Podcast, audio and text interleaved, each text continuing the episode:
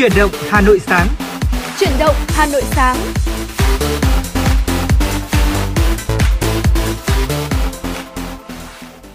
Trọng Khương và Thùy Linh xin chào quý vị thính giả. Rất vui được gặp lại quý vị và các bạn trong chương trình Chuyển động Hà Nội sáng, phát trên sóng FM tần số 96 MHz của Đài Phát thanh và Truyền hình Hà Nội. Thưa quý vị, chương trình của chúng tôi cũng đang được phát trực tuyến trên trang web hanoitv.vn. Quý vị và các bạn thân mến, chương trình của chúng tôi đang được phát trực tiếp với chủ đề tin tức và âm nhạc. Quý vị hãy giữ sóng và tương tác với chúng tôi thông qua số điện thoại nóng của chương trình đó là 024 3773 6688 hoặc có thể tương tác trên fanpage của chúng tôi với tên gọi là chuyển động Hà Nội FM96. Trọng Khương và Thùy Linh sẽ luôn luôn đồng hành cùng với quý vị thính giả và sẵn sàng phục vụ những yêu cầu âm nhạc đến từ quý vị thính giả. Quý vị thính giả có những vấn đề quan tâm muốn chia sẻ hoặc là quý vị muốn đóng góp để chúng tôi ờ, ngày càng hoàn thiện chương trình hơn, hãy nhớ số điện thoại của chương trình 0243 773 6688 quý vị nhé. À, và thưa quý vị, à, trong các số phát sóng của chuyển động Hà Nội thì quý vị đã cùng với chúng tôi đến với rất nhiều những uh, mẹo hay, những chia sẻ giúp cho cuộc sống và sức khỏe về thể chất này, sức khỏe về tinh thần ngày càng tốt hơn. Ừ. À, và trong chuyển động Hà Nội sáng ngày hôm nay thì Trọng Khương và Thùy Linh muốn chia sẻ với quý vị một chủ đề khác Xin mời quý vị cùng chúng tôi ngược dòng lịch sử, tìm hiểu về cuộc đời đầy thú vị, nhiều thăng trầm của những danh nhân, những nhà khoa học nổi bật của Việt Nam và trên thế giới. À, hy vọng là với những thông tin chúng tôi sắp chia sẻ sau đây sẽ giúp quý vị có thêm được nguồn tư liệu và kiến thức bổ ích. Dạ vâng thưa quý vị, với chủ đề này thì uh, mở đầu thì chúng ta hãy cùng trở về với thời phong kiến của Việt Nam và cùng tìm hiểu về một trong những vị danh tướng tài ba thuộc về một trong những triều đại thịnh vượng nhất trong lịch sử Đại Việt xưa, đó chính là danh tướng Trần Khánh Dư của triều đại nhà Trần. Và Thùy Linh tin chắc hẳn rằng là nhiều người khi mà đi qua con đường Trần Khánh Dư cũng ừ. thắc mắc rằng là không biết Trần Khánh Dư là ai? À, ông ấy là một người như thế nào mà lại được đặt tên cho hẳn một con đường đúng ừ. không ạ? Vậy thì ngay hôm ngày bây giờ hôm nay chúng ta sẽ cùng tìm hiểu về à, vị nhân vật này ạ. Vâng, à, thưa quý vị, nhà Trần thì có rất nhiều tướng giỏi, trong số đó có tướng Trần Khánh Dư, người gây nhiều bàn cãi nhất bởi tài năng không đợi tuổi, à, nhưng mà đường công danh, sự nghiệp thì gập ghềnh trông gai. Sử sách uh, có nhắc đến ông với rất nhiều là những lời khen hoặc là những lời cũng uh, bàn luận đan cài nữa. Dạ vâng. Uh, thưa quý vị, Trần Khánh Dư là con của thượng tướng Trần Phó Duyệt, cháu nội của Trần Thủ Độ. Ngay từ nhỏ, ông đã nổi tiếng là người tài năng không đợi tuổi. À, từ lần quân Nguyên xâm lược Đại Việt lần thứ nhất, Trần Khánh Dư lúc ấy mới 16 tuổi đã lập công lớn. Năm 1258, vua Trần cầm quân tấn công quyết liệt vào trại giặc ở Đông Bộ Đầu. Trong trận này, tướng trẻ Trần Khánh Dư bằng mưu trí sáng tạo đột kích bất ngờ vào trại giặc. Quân Nguyên bị đánh bật khỏi kinh thành, tháo chạy về Vân Nam và khi lớn hơn một chút nữa thì ông được giao cho công việc đó là dẹp loạn quân man ở thượng du sông Đà. Trần Khánh Dư đã cưỡi thuyền độc mộc đánh thẳng vào động Man Chúa và khiến giặc phải đầu hàng thưa quý vị. Nhờ chiến công thì ông đã được vua Trần khen là người có trí lược, nhận ông là thiên tử nghĩa nam, tức có nghĩa là con nuôi đấy ạ, và ban cho tước hiệu là nhân huệ vương và phong làm phiêu kỵ đại tướng quân. Sau đó thì ờ, ông có tư tình với công chúa Thiên Thụy, vợ của Võ Vương Nghiễn, con trai của Trần Hưng Đạo. À, cho nên là vua đã phạt bằng cách là sai người đánh 100 roi nhưng thương tình nên là đã sai người đánh nhẹ. Sau đó thì cách mọi chức tước và tịch thu gia sản. À, lúc này thì Trần Khánh Dư đã về quê trèo chèo thuyền đi bán than thưa quý vị. Vào năm 1282, trước nguy cơ xâm lược của quân Nguyên Mông lần thứ hai, vua Trần họp hội nghị bình than bàn kế đánh giặc. Dịp này thì vua tình cờ gặp Trần Khánh Dư chèo thuyền chở than nên cho gọi vào cùng dự bàn kế sách giữ nước và phong chức phó tướng đô quân. Cuối tháng 12 năm 2000 năm 1287, quân Nguyên Mông tấn công nước ta. Lúc này Trần Khánh Dư uh, đang là vân đồn phó tướng chỉ huy quân ở đây. Ông mang quân ra đánh nhưng không thể cầm chân 30 vạn quân Nguyên. Vua tức giận hỏi tội, Trần Khánh Sư Trần Khánh Dư xin vài ngày để thắng giặc rồi chịu tội. Mặc dù vừa thua trận và sắp chịu tội nhưng mà Trần Khánh Dư vẫn đủ tỉnh táo, kịp thời phát hiện sai lầm của giặc. Ông đã nhanh chóng chấn chỉnh lực lượng và tổ chức chặn đánh đoàn thuyền lương. Toàn bộ số lương thảo của giặc đã bị nhấn chìm và quân ta đã toàn thắng. Đại Việt Sử Ký Toàn Thư có chép là Trần Khánh Khánh Dư đánh, giặc bị thua, bắt được lương thực khí giới của giặc không xiết kể, bắt sống quân giặc rất nhiều. Thưa quý vị, Trần Khánh Dư không chỉ giỏi võ mà ông còn kiêm tài văn. Ông là người viết lời tựa cho cuốn Vạn Kiếp Tông Bí Truyền Thư của Hưng Đạo Vương Trần Quốc Tuấn ạ. Và đặc biệt Trần Khánh Dư còn có tài năng thiên bẩm trong lĩnh vực buôn bán. Ông không bao giờ coi đây là việc hèn mọn. Khi mắc trọng tội, ông về quê bán than. Khi làm quan thì ông không màng hưởng lộc quan mà lấy buôn bán để làm giàu. Khi chấn thủ tại Vân Đồn, nhờ tài kinh doanh hơn người, ông biến nơi đây thành thương cảng lớn nhất Đại Việt và vùng Đông Nam Á thời bấy giờ. Ông trở thành người giàu nhất Đại Việt, vàng bạc, theo như sử sách chép lại thì là chất cao như núi. Tuy nhiên thì ông cũng bị chê trách vì tính con buôn khi mà đối xử với dân chúng và binh lính. Ông từng ờ, trả lời vua rằng tướng là chim ưng, dân lính là vịt, dùng vịt để nuôi chim ưng thì có gì là lạ. Vâng thưa quý vị, cuối đời thì ông về trí sĩ tại Thái ấp ở thôn Linh Giàng, Cổ Thành, tức là Chí Linh Hải Dương ngày nay đấy ạ. À, nhận thấy dân làng thuần nông, đời sống vẫn rất khổ cực cho nên ông đã hướng dẫn, khuyến khích dân cư làm nghề phụ sản xuất đồ gốm. Nhờ đó thì kinh tế phát triển, nghề gốm tồn tại đến ngày nay. Với những gì sử sách ghi lại thì danh tướng Trần Khánh Dư là một nhân vật hấp dẫn về nhiều mặt và đó là một con người văn võ toàn tài, có trí khí lớn, ngang tàng, đi ra khỏi quân khuôn khổ của lễ giáo và nhiều người đánh giá ông là bậc tài hoa không hoàn hảo thưa quý vị. Và thưa quý vị, ngay bây giờ thì xin mời quý vị hãy cùng chúng tôi lắng nghe một ca khúc có tựa đề Dòng máu lạc hồng sau khi nghe những chia sẻ về danh tướng Trần Khánh Dư.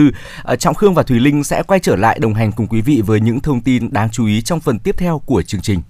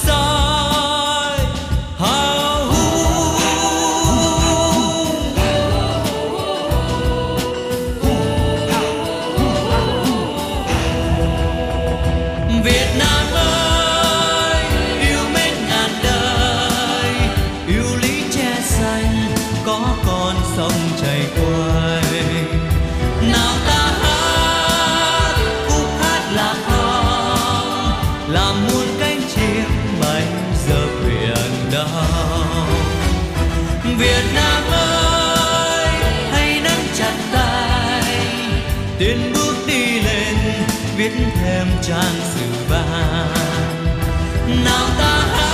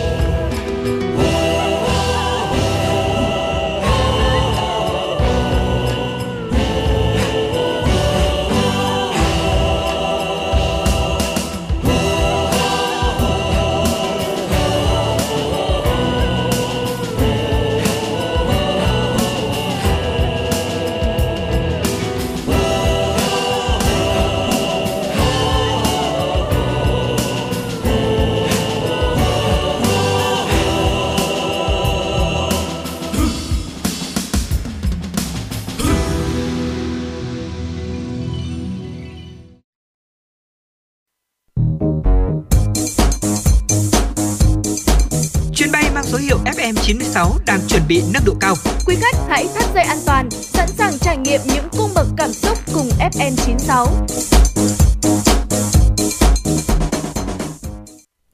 Quý vị thính giả thân mến, quay trở lại với chuyển động Hà Nội sáng cùng với Thuy Linh và Trọng Khương. Ngay bây giờ chúng tôi xin được gửi tới quý vị những thông tin do phóng viên của chúng tôi mới thực hiện.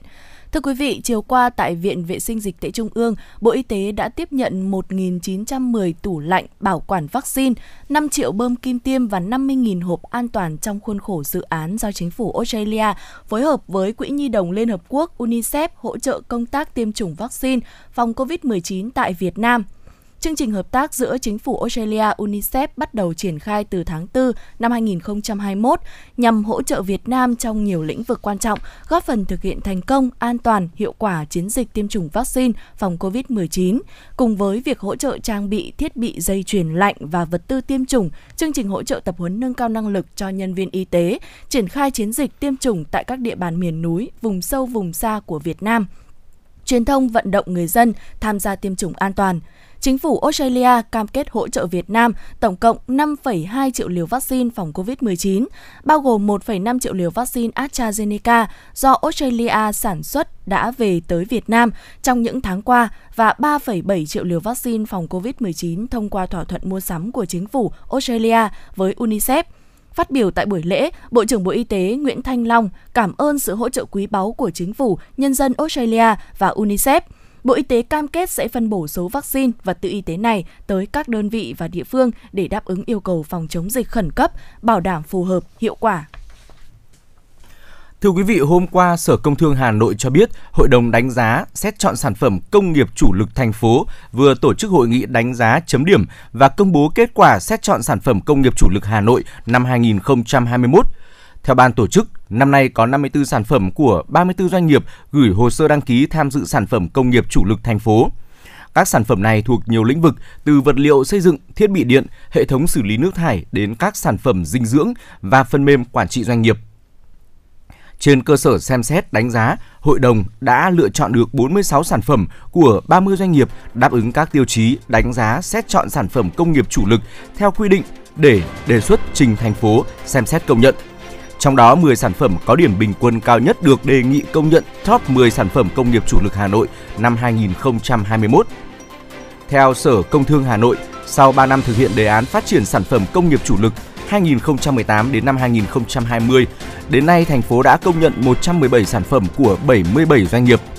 Việc công nhận và tôn vinh các sản phẩm công nghiệp chủ lực của thành phố đã góp phần tăng giá trị thương hiệu, qua đó thúc đẩy sản xuất kinh doanh, tạo điều kiện cho doanh nghiệp duy trì ổn định và phát triển bền vững, nhất là trong bối cảnh dịch Covid-19 đang diễn ra, đồng thời thể hiện sự quan tâm hỗ trợ, tạo điều kiện thuận lợi và luôn đồng hành của chính quyền thành phố với doanh nghiệp thủ đô trong quá trình phát triển.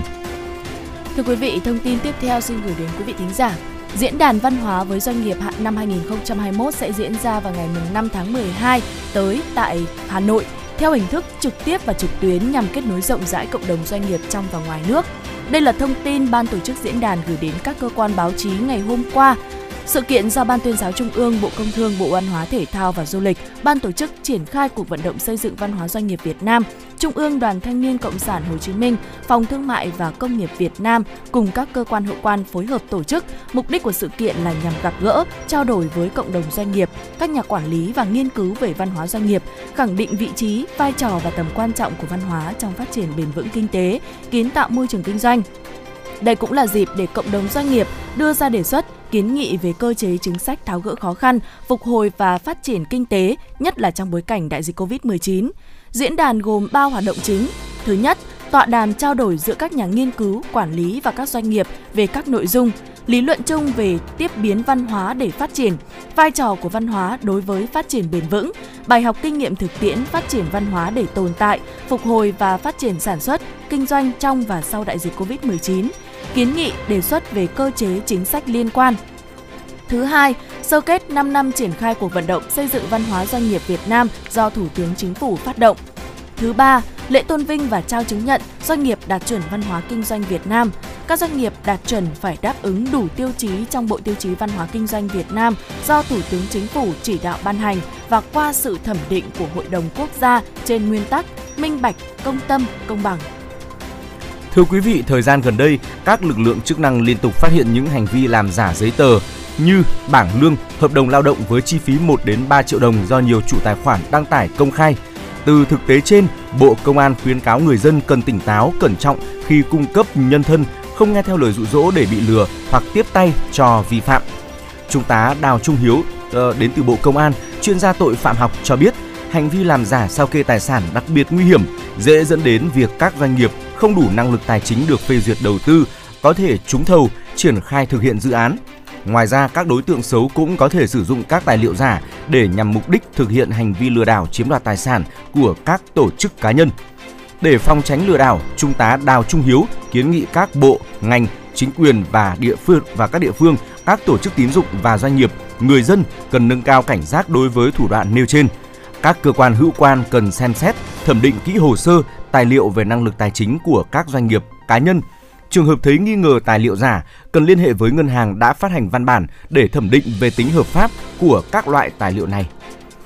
Thưa quý vị thính giả, vừa rồi là một số những thông tin mà chúng tôi cập nhật gửi đến quý vị à, và có lẽ là lúc này thì chúng ta hãy cùng dành thời gian thư giãn với một ca khúc. À, quý vị đừng rời sóng, Trọng Khương và Thùy Linh sẽ quay trở lại để tiếp tục đồng hành với quý vị um, trong những nội dung đáng chú ý tiếp theo.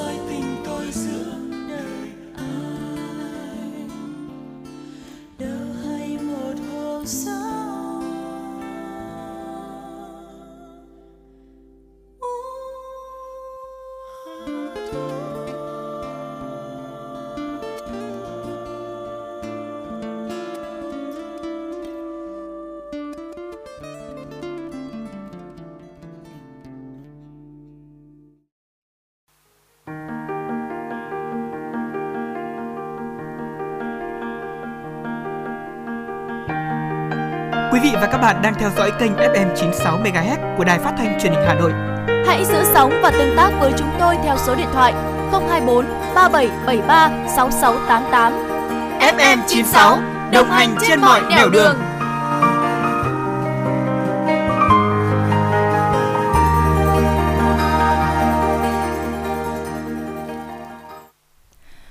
giả thân mến, tiếp tục với chuyển động Hà Nội sáng cùng Thùy Linh và Trọng Khương thì chúng tôi xin được tiếp tục gửi tới quý vị những thông tin mới nhất do phóng viên Kim Dung của chúng tôi mới cập nhật.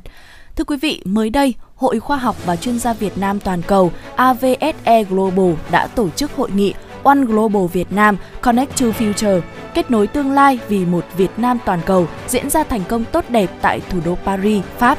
Với các chủ đề xoay quanh biến đổi khí hậu, cách mạng khoa học công nghệ, đại dịch Covid-19, Hội nghị đã quy tụ gần 100 chuyên gia, trí thức Việt Nam và quốc tế tiêu biểu hàng đầu trên thế giới trong nhiều lĩnh vực chiến lược, đại diện các tập đoàn, doanh nghiệp lớn, các tổ chức trực thuộc chính phủ và phi chính phủ.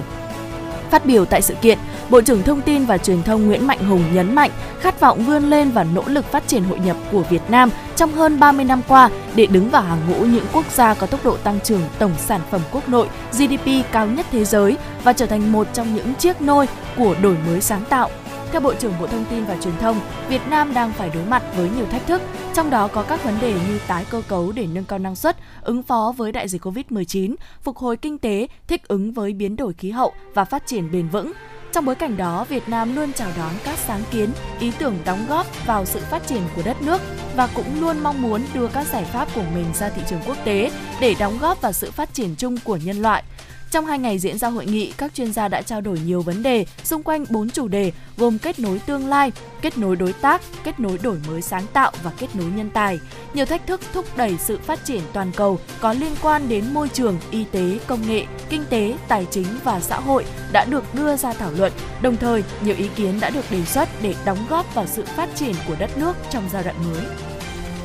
Thưa quý vị, vừa qua, Hội từ thiện Mái ấm Việt Séc đã tổ chức đêm giao lưu truyền thống với chủ đề Thu yêu thương 2021 nhằm tiếp tục lan tỏa những hoạt động thiện nguyện mang đậm tính nhân văn của hội.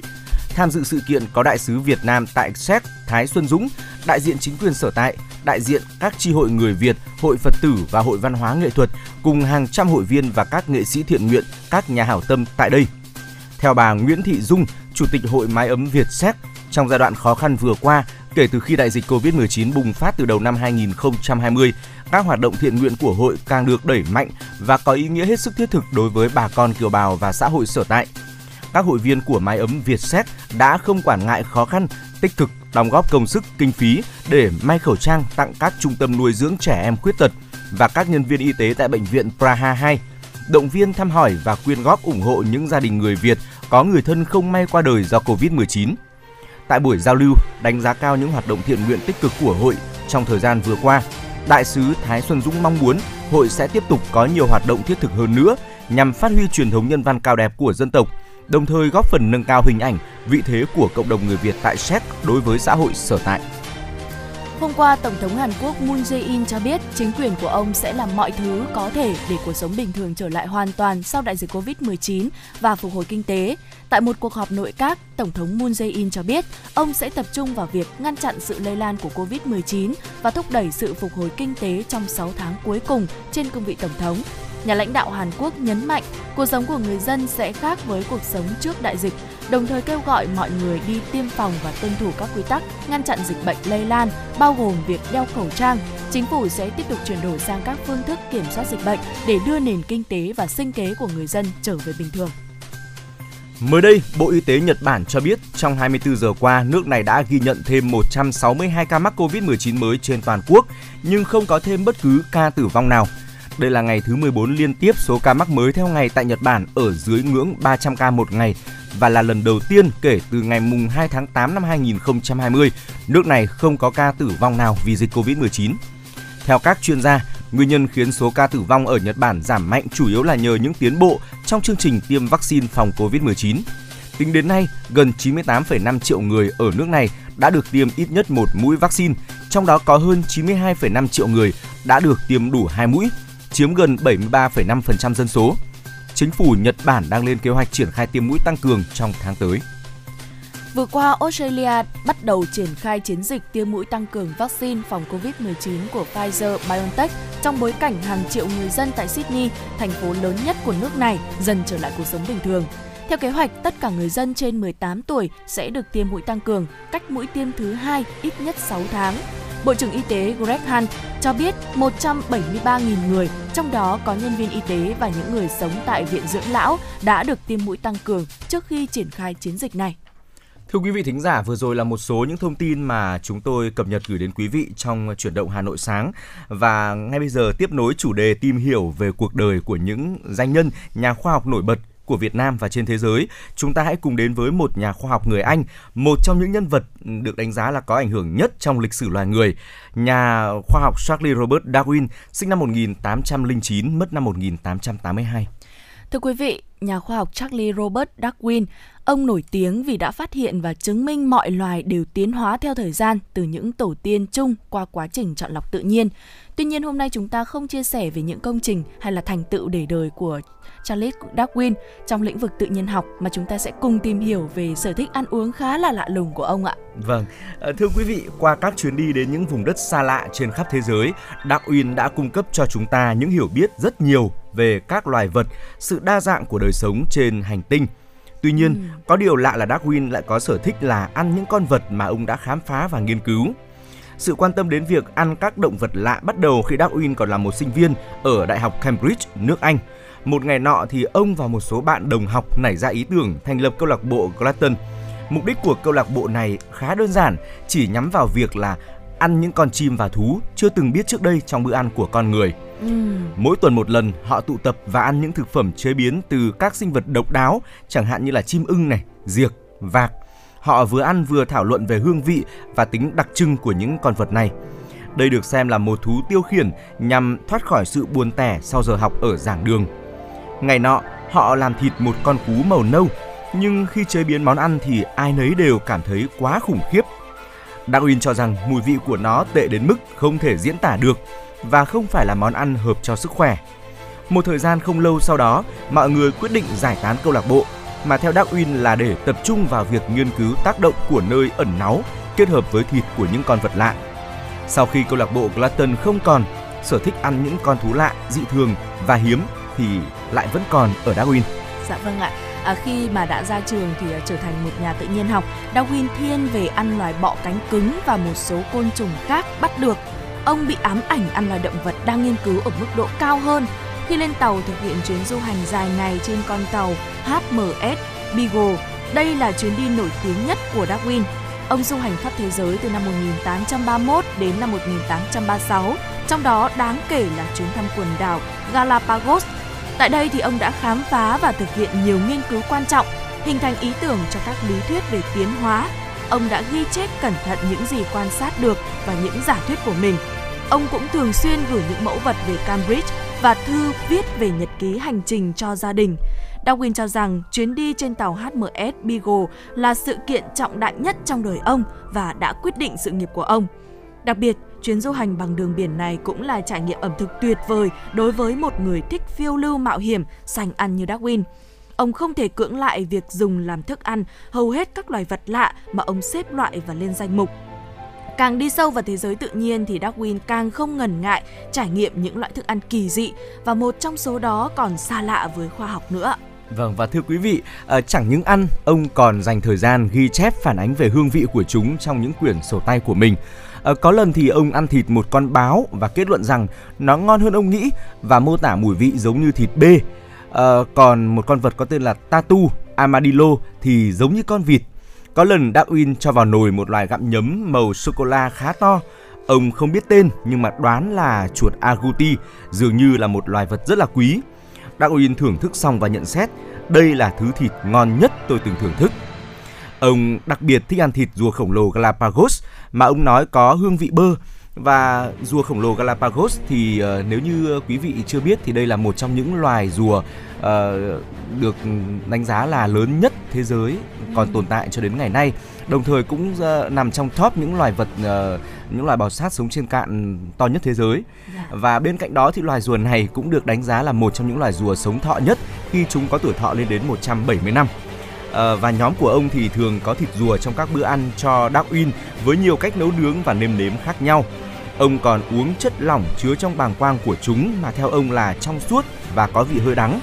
Nhiều người cho rằng là các loài bò sát, chim, côn trùng mà chúng ta biết tên thì Darwin chắc chắn đã từng nếm qua chúng rồi. Dạ vâng ạ.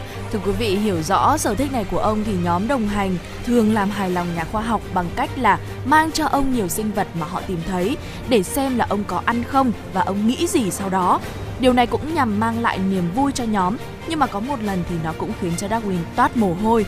Đó chính là vào năm 1833 khi họ ở Port Desai, Nam Mỹ thì những người trong nhóm đã quyết định gây bất ngờ cho Darwin bằng một bữa tối Giáng sinh đặc biệt với thịt đà điểu nướng đây là một loại chim lớn, không biết bay và có nguồn gốc trong khu vực này. Darwin rất hài lòng và mọi người bắt đầu nhấm nhát thịt con chim lớn này ừ.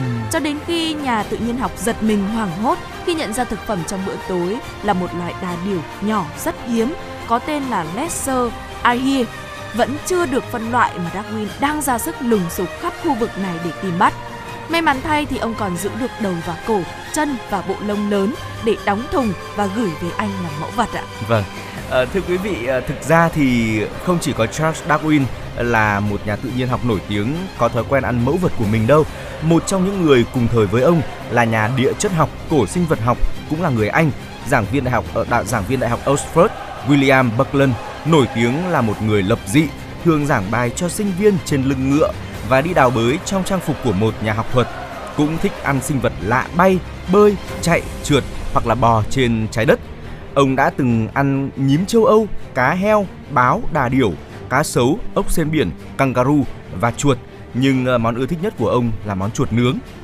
Thưa quý vị, có nhiều ý kiến cho rằng là việc đánh chén những loài vật như thế này thì không phải là bởi vì những nhà khoa học ham ăn mà việc ăn uống cũng là một phần của nghiên cứu khoa học, giúp họ hiểu sâu hơn về giống loài mà họ đang nghiên cứu và điều đó là góp phần đưa ra Ừ. những kết luận chính xác nhất có thể ạ. Vâng, chính xác là như vậy. Bởi vì ờ, bản thân Trọng Khương thì cũng là một người rất là thích ẩm thực, Ừ. thích trải nghiệm ờ, ẩm thực thì Dạ tôi thấy vâng. rằng là ờ, không phải là con vật nào khi mà chúng ta chế biến lên chúng ta ăn thì cũng có mùi vị ngon cả. Dạ vâng Chắc ạ. chắn là với những loài vật kể trên ở đây thì có những loài khi mà các nhà khoa học họ ừ, thưởng thức Ừ. thì sẽ có mùi vị rất là kinh khủng nhưng mà họ vẫn ăn để có thể là có được những tư liệu và những nhận định chính xác nhất về những loài vật và để lại cho thế giới những di sản mà đến bây giờ vẫn còn rất là nhiều giá trị. Dạ. Ờ, và thưa quý vị, ờ, với những thông tin thú vị vừa rồi thì chúng tôi hy vọng rằng là quý vị đã có thêm cho mình ờ, những thông tin về khoa học một cách hữu ích và nếu mà có quý vị có những chia sẻ, những hiểu biết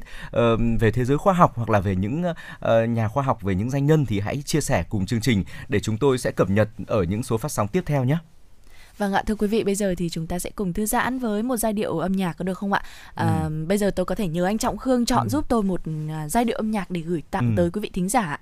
Vâng, bây giờ thì ờ, xin mời quý vị hãy cùng chúng tôi lắng nghe giọng ca của nữ ca sĩ Trang Nhung với ca khúc có tựa đề Xuống chợ mùa yêu. Sau ca khúc này này thì Trọng Khương và Thùy Linh sẽ quay trở lại tiếp tục đồng hành cùng quý vị với những thông tin đáng chú ý ở phần sau của chương trình.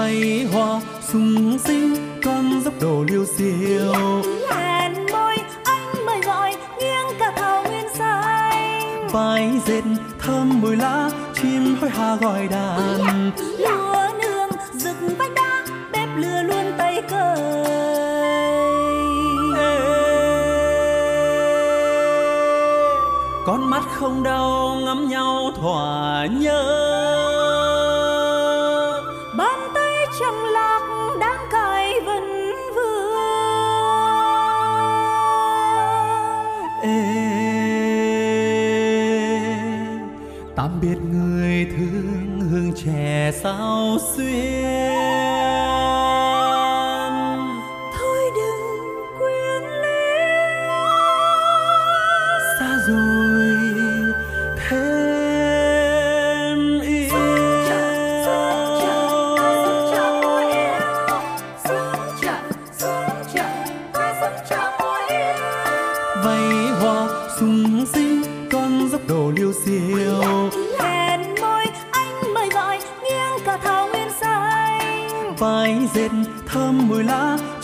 hà gọi đàn. Lúa nương rực vách đá bếp lửa luôn tay cởi. Con mắt không đau ngắm nhau thỏa nhớ. Bàn tay chẳng lạc đan cài vần vương. Ê, tạm biệt người thương hương trẻ sao xuyên thôi đừng quyến luyến xa rồi thêm yêu ngẩn ngơ trong rừng người trên vai. Hoa đầu cành chín mọng men rượu nồng nàn. Xương răng quấn quýt chân lạc bước tìm ai. Mộc châu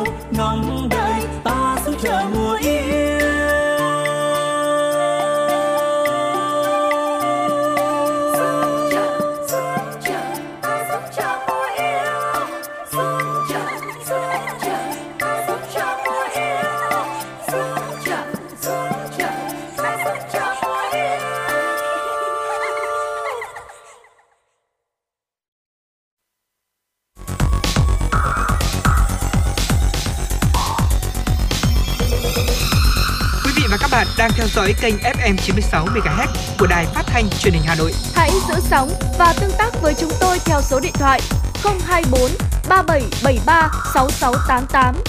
FM 96 đồng hành trên mọi nẻo đường. Quý vị thính giả thân mến, tiếp tục với chuyển động Hà Nội sáng cùng Thùy Linh và Trọng Khương thì ngay bây giờ chúng tôi lại tiếp tục cung cấp cho quý vị những thông tin do phóng viên của chúng tôi mới cập nhật. Thưa quý vị thính giả, theo thông tin từ Bộ Tài chính, giải ngân vốn đầu tư phát triển trong 10 tháng năm nay đạt 55,8% kế hoạch Thủ tướng Chính phủ giao, cùng kỳ năm 2020 đạt 67,25%. Trong đó, vốn trong nước đạt 60,89% kế hoạch, vốn nước ngoài đạt 15,29% kế hoạch. 7 bộ và 20 địa phương có tỷ lệ giải ngân đạt trên 65%, 32 bộ và 21 địa phương có tỷ lệ giải ngân đạt dưới 50%. Cũng theo Bộ Tài chính, trong 10 tháng của năm 2021, Thanh tra Bộ Tài chính và các đơn vị có chức năng thanh tra chuyên ngành thuộc Bộ đã kiểm tra 676.567 hồ sơ khai thuế tại trụ sở cơ quan và qua điều tra chống buôn lậu, bắt giữ 9.750 vụ.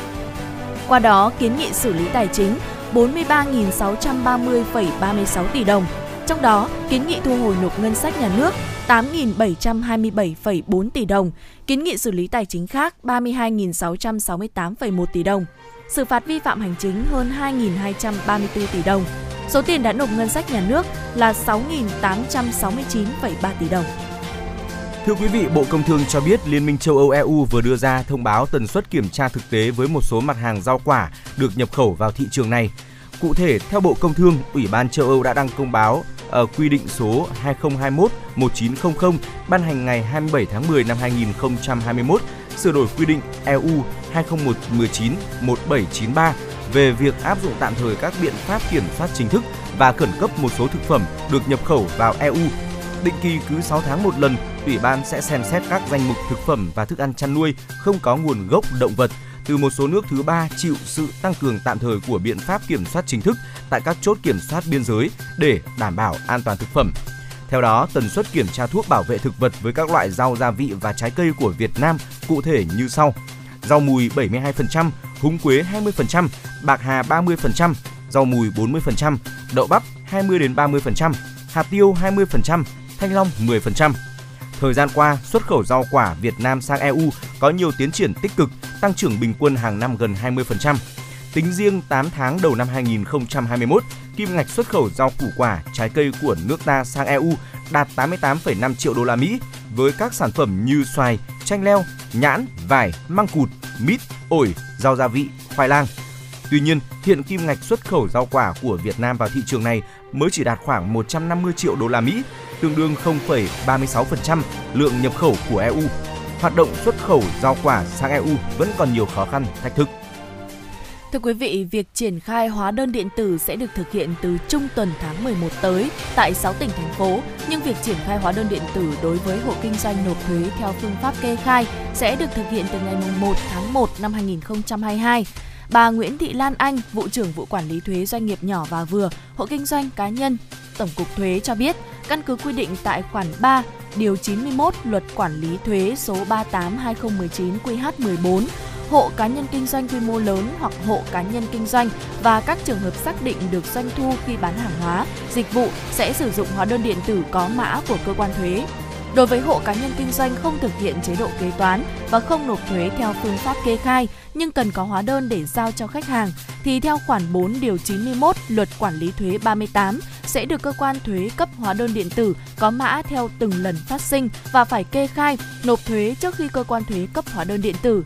Ngoài ra, hộ cá nhân kinh doanh nộp thuế theo phương pháp kê khai có hoạt động cung cấp hàng hóa, dịch vụ trực tiếp đến người tiêu dùng theo mô hình kinh doanh như trung tâm thương mại, siêu thị, bán lẻ hàng tiêu dùng, tân dược, ăn uống, nhà hàng, khách sạn, dịch vụ vui chơi giải trí và các dịch vụ khác được lựa chọn sử dụng hóa đơn điện tử có mã của cơ quan thuế khởi tạo từ máy tính tiền có kết nối chuyển dữ liệu với cơ quan thuế. Mới đây, Công an huyện Mộc Châu, tỉnh Sơn La đã phát hiện bắt giữ một đối tượng vận chuyển 4 bánh heroin và 2 kg ma túy đá. Cụ thể khoảng 20 giờ 30 phút ngày 7 tháng 11 vừa qua, tại tiểu khu 13 thị trấn Mộc Châu, huyện Mộc Châu, lực lượng chức năng đã truy đuổi, khống chế, bắt giữ thành công đối tượng có hành vi vận chuyển trái phép chất ma túy. Đối tượng bị bắt là Cao Minh Đức sinh năm 1976, trú tại tiểu khu 13 thị trấn Mộc Châu. Tại hiện trường, lực lượng chức năng thu giữ 4 bánh heroin, 2 kg ma túy đá cùng một số vật chứng liên quan khác. Trước đó, cơ quan công an đã nắm tình hình, xác định đường dây do đối tượng Đức cầm đầu có biểu hiện hoạt động mua bán, vận chuyển trái phép chất ma túy từ địa bàn Mộc Châu xuống Hà Nội tiêu thụ. Công an huyện Mộc Châu đã xác lập chuyên án đấu tranh. Khi xác định các đối tượng trong đường dây đang giáo diết chuẩn bị hoạt động vận chuyển ma túy đi tiêu thụ, ban chuyên án quyết định triển khai kế hoạch hành động bằng các biện pháp nghiệp vụ, lực lượng chức năng truy đuổi, khống chế, bắt giữ thành công đối tượng Cao Minh Đức. Hiện vụ việc đang tiếp tục được điều tra và làm rõ. Quý vị thân mến, vừa rồi là những thông tin do phóng viên của truyền động Hà Nội đã cập nhật đến cho chúng tôi và bên cạnh đó thì chúng tôi cũng vẫn mong nhận được những chia sẻ về tin tức cũng như là những yêu cầu âm nhạc đến từ quý vị thính giả à, qua số tổng đài hotline 024 3773 6688 hoặc là fanpage truyền động Hà Nội FM 96 để Thúy Linh và Trọng Khương sẽ à, tiếp nhận những thông tin cũng như là cầu nối để có thể à, đáp ứng những yêu cầu âm nhạc đến từ quý vị thính giả. Và trong phần cuối của chương trình truyền động Hà Nội sáng ngày hôm nay thì Quý vị hãy cùng với Trọng Khương và thủy Linh tìm hiểu về à, cuộc đời lặng lẽ, bí ẩn của nữ tiến sĩ Tây học đầu tiên của Việt Nam quý vị nhé. Thưa quý vị thính giả, vào ngày 1 tháng 7 năm 1935 thì à, tờ tạp chí khoa học số 97 đã đăng một bài viết với tựa đề là Thật là vẻ vang cho đàn bà nước Nam, cô Hoàng Thị Nga mới đỗ tiến sĩ về khoa học vật lý. Bài báo viết là tiến sĩ Hoàng Thị Nga, quê ở làng Đông Ngạc, tỉnh Hà Đông, thân phụ của bà là quan tuần phủ Hoàng Huân Trung. Anh em của bà thì có nhiều người là trí thức, chẳng hạn như ông Hoàng Cơ Nghị, cử nhân khoa vật lý học, giáo sư trường trung học bảo hộ. Bà sinh năm 1903, học trường sư phạm ở phố Hàng Bài. Sau khi đỗ tú tài phần thứ nhất bên ta thì à, bà sang Pháp học tú tài phần 2 rồi vào học viện khoa học ở Paris. Sau khi đỗ cử nhân về khoa học thì bà học tiến sĩ và bảo vệ luận án tiến sĩ vào ngày 19 tháng 3 năm 1935. Trước đó ta cũng đã có tiến sĩ Tây học là ông Nguyễn Mạnh Tường nhưng mà về luật và văn học. Ở thời điểm mà số người có bằng đại học ở ta chỉ đếm được trên đầu ngón tay ạ. Bài báo cho biết, hội đồng sau khi nghe bài luận thuyết của cô, đồng thanh ngợi khen cô và nhận cho cô được lấy bằng tiến sĩ vào ưu hạng. Đề, tòa, đề tài luận án tiến sĩ của bà Nga là Photovoltaic Properties of Organic Substances, ờ, có nghĩa là các tính chất quang điện của các chất hữu cơ. Theo giáo sư Đàm Thanh Sơn, đây là một đề tài rất hiện đại, vì thế mà một bài báo của bà từ năm 1939 cho đến tận năm 1996 thì vẫn còn được trích dẫn Tuy nhiên, hơn 80 năm trôi qua, tên tuổi bà Nga rất ít người biết đến. Mãi đến tháng 12 năm 2018, gia đình cố giáo sư Đào Văn Tiến, một nhà sinh học, công bố một số đoạn hồi ký của ông, trong đó có đoạn viết về bà Hoàng Thị Nga với tư cách là hiệu trưởng đầu tiên của trường đại học khoa học của nước Việt Nam Dân Chủ Cộng Hòa. Có thể ở đây giáo sư Đào Văn Tiến viết nhầm cao đẳng thành đại học vì thời điểm đó ta mới chỉ có trường cao đẳng khoa học. Theo đó, thời điểm tiến sĩ Hoàng Thị Nga nhậm chức là cuối năm 1945. Vâng thưa quý vị, đoạn viết đã mô tả khá chi tiết về vẻ ngoài của tiến sĩ Nga và nội dung trao đổi giữa cố giáo sư Đào Văn Tiến với bà trong một số lần tiếp xúc. Khi giáo sư Đào Văn Tiến làm việc ở trường cao đẳng khoa học, hồi ký có đoạn là được độ 2 tháng sau khi khai trường thì tôi không thấy bà đến trường làm việc nữa. Trước đó thường ngày bà đến rất đúng giờ vì nhà bà ở ngay phố Lý Thường Kiệt. Một số thầy giáo trong đó có tôi đã không hiểu tại sao. Ít lâu sau thì nghe tin bà đã rời Việt Nam về Pháp. Trong khi các thông tin về trình độ chuyên môn của bà Hoàng Thị Nga thì đã được khẳng định qua nhiều tư liệu, thông tin bà là hiệu trưởng trường cao đẳng khoa, khoa học lại không có bất cứ bằng chứng nào. Trong các tài liệu nói về lịch sử Đại học Quốc gia Hà Nội, Trường Đại học Sư phạm Hà Nội là những trường mà khi thành lập đã kế thừa di sản giáo dục đại học mà Pháp để lại. Chưa bao giờ có cái tên là Hoàng Thị Nga được nhắc tới thưa quý vị. Trao đổi với phóng viên thì Phó giáo sư tiến sĩ Nguyễn Kim Sơn khi đó là giám đốc Đại học Quốc gia Hà Nội ờ, cho biết ông đã cho kiểm tra lại tư liệu nhưng không thấy thông tin về tiến sĩ Hoàng Thị Nga. Một số nhà sử học có nghiên cứu chuyên sâu về văn hóa giáo dục Việt Nam giai đoạn trước và sau cách mạng tháng 8 cũng cho biết họ chưa gặp tư liệu nào nhắc đến tên tiến sĩ Hoàng Thị Nga. Tuy nhiên, trong cuốn Đại học Y Hà Nội, năm tháng và sự kiện được xuất bản nhân kỷ niệm 100 năm ngày thành lập trường Y, có một số chi tiết nhắc đến tiến sĩ Hoàng Thị Nga. Trong chương 2 thời kỳ kháng chiến chống Pháp, khi nói về việc trường Đại học Y Dược hoạt động trở lại sau cách mạng tháng 8, các tác giả cuốn sách ghi chú. Như vậy, chỉ sau chưa đầy 3 tháng, chính quyền cách mạng đã ổn định tổ chức các trường đại học gồm Đại học Y Dược, Đại học Khoa học, Đại học Luật khoa, Cao đẳng Mỹ thuật, Đại học Văn khoa và một số trường kỹ thuật khác. Đáng chú ý là chức vụ hiệu trưởng trường Đại học Khoa học được giao cho bà Hoàng Thị Nga, người phụ nữ Việt Nam đầu tiên đỗ tiến sĩ toán học. Ở đây có lẽ là có sự nhầm lẫn về chuyên ngành tiến sĩ của bà Hoàng Thị Nga. Đoạn nói về chính sách lương cho cán bộ giảng dạy ở trường Đại học Y Dược, các tác giả cuốn sách ghi chú, tham khảo bà Hoàng Thị Nga được chính quyền Pháp cử làm giáo sư trường cao đẳng khoa học từ ngày 15 tháng 5 năm 1945 và đến ngày 15 tháng 8 năm 1945 thì đề bạt hiệu trưởng. Dường như bà chưa được lĩnh lương trong những ngày ấy. Thưa quý vị, đến ngày 7 tháng 11 năm 1945, chính quyền cách mạng đã ra nghị định À, tóm tắt nội dung nghị định đó là gồm có hai ý. Thứ nhất là vẫn trả lương cho bà Nga từ khi có chức vụ giáo sư là 642,26 đồng một tháng. Thứ hai là từ khi giữ chức hiệu trưởng thì hưởng 1.033,54 đồng một tháng. Đây là thời kỳ trước cách mạng.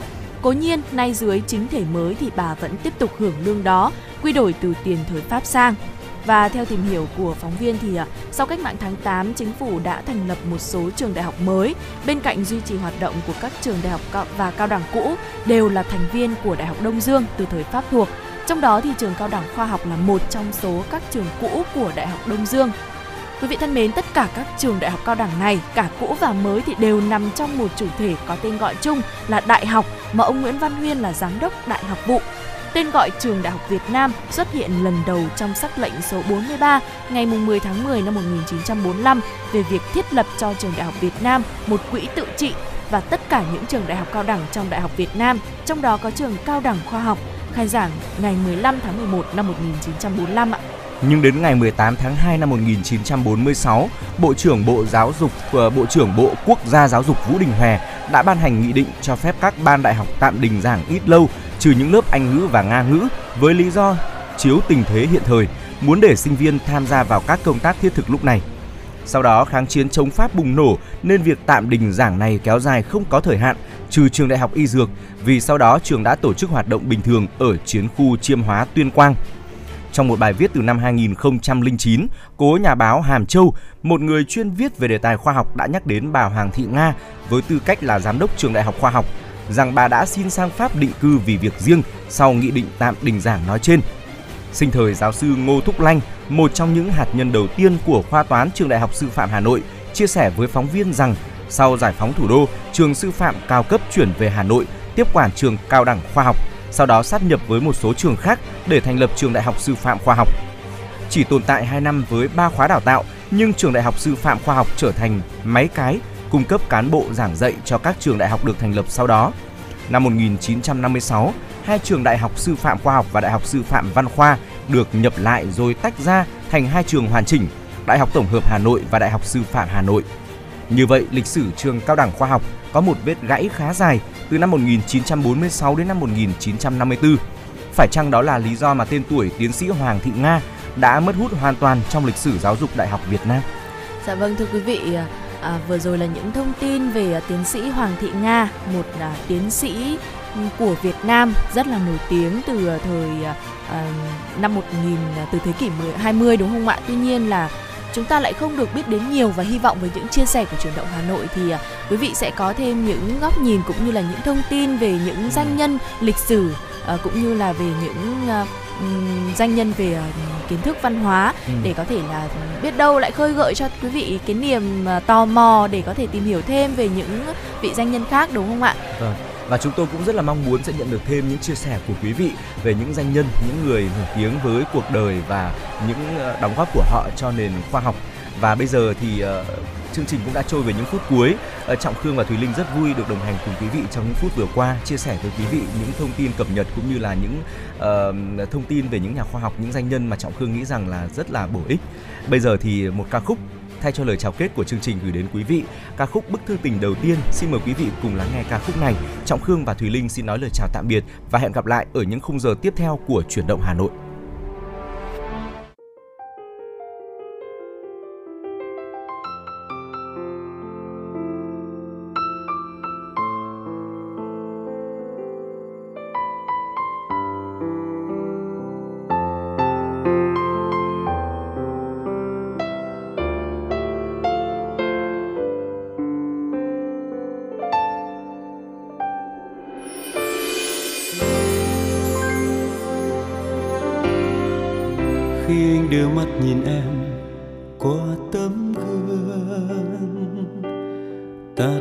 gặp nhau.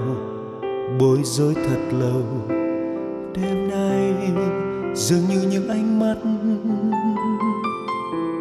muốn đi kiếm tìm nhau. Anh muốn nói với em những điều thật lớn lao. Sẽ luôn ở đây, nơi tim anh tình yêu bất tận giây anh nghẹn lời vì biết em yêu anh. Và anh sẽ là người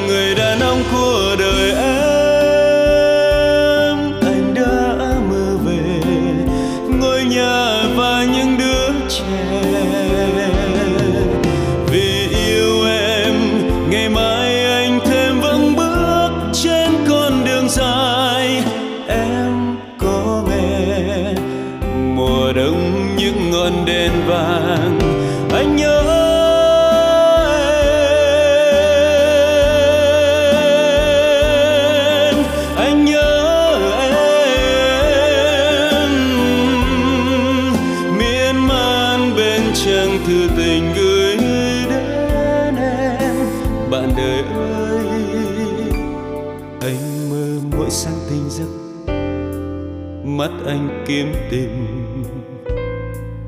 Tay anh lắng nghe, môi anh cất tiếng gọi, và vòng tay anh rộng mở.